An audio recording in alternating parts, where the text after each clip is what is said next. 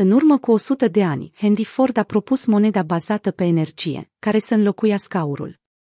În 1921, industrialistul american Henry Ford a propus crearea unei monede bazate pe energie care să formeze baza unui nou sistem monetar, ceva care seamănă izbitor de mult cu sistemul de cash electronic, peer-to-peer, propus de Satoshi Nakamoto în white paper-ul din 2008. Bitcoin sub forma unei monede acoperită în energie.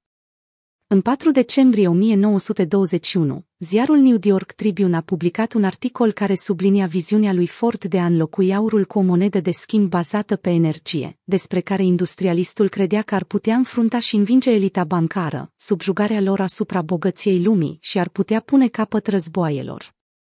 El intenționa să facă acest lucru construind cea mai mare centrală electrică din lume și creând astfel o nouă monedă care să se bazeze pe puterea electrică. Henry Ford, care a fondat Ford Motor Company în 1903, a declarat publicației. Sub sistemul monetar bazat pe energie, standardul ar fi ca o cantitate dată de energie, exercitată timp de o oră, să fie egală unui dolar. Este un caz simplu de gândire și calcule în termeni diferiți față de cei pe care grupul internațional bancar ni l-a impus, cu care am crescut și cu care ne-am obișnuit atât de tare, încât credem că nu se poate aplica un alt standard. Detalii mai specifice cu privire la valoarea monedei vor fi clarificate atunci când Congresul consideră că este necesar să mă asculte propunerea, a mai specificat Henry Ford. Deși Ford nu a reușit niciodată să-și ducă la capăt viziunea sa pentru o monedă complet acoperită, se pare că Bitcoin reprezintă o materializare a ideii sale, un secol mai târziu.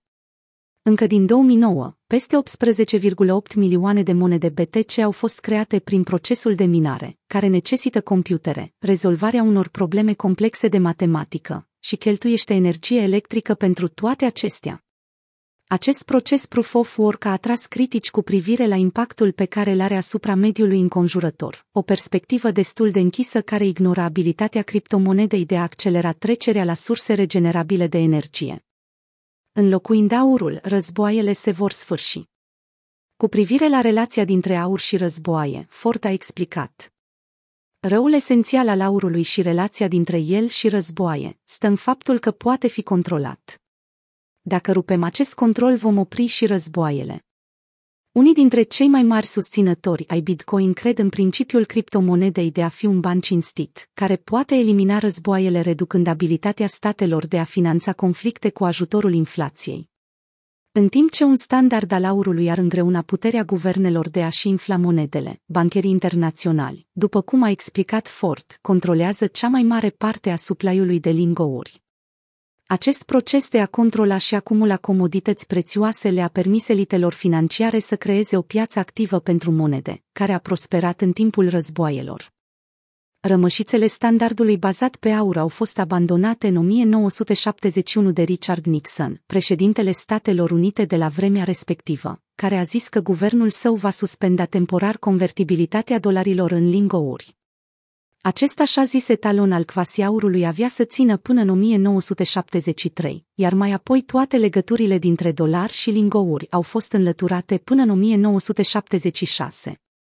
În orice caz, în esență, standardul bazat pe aur a fost eliminat de guvernul britanic în 1931, decizie care a fost urmată și de Statele Unite, doi ani mai târziu.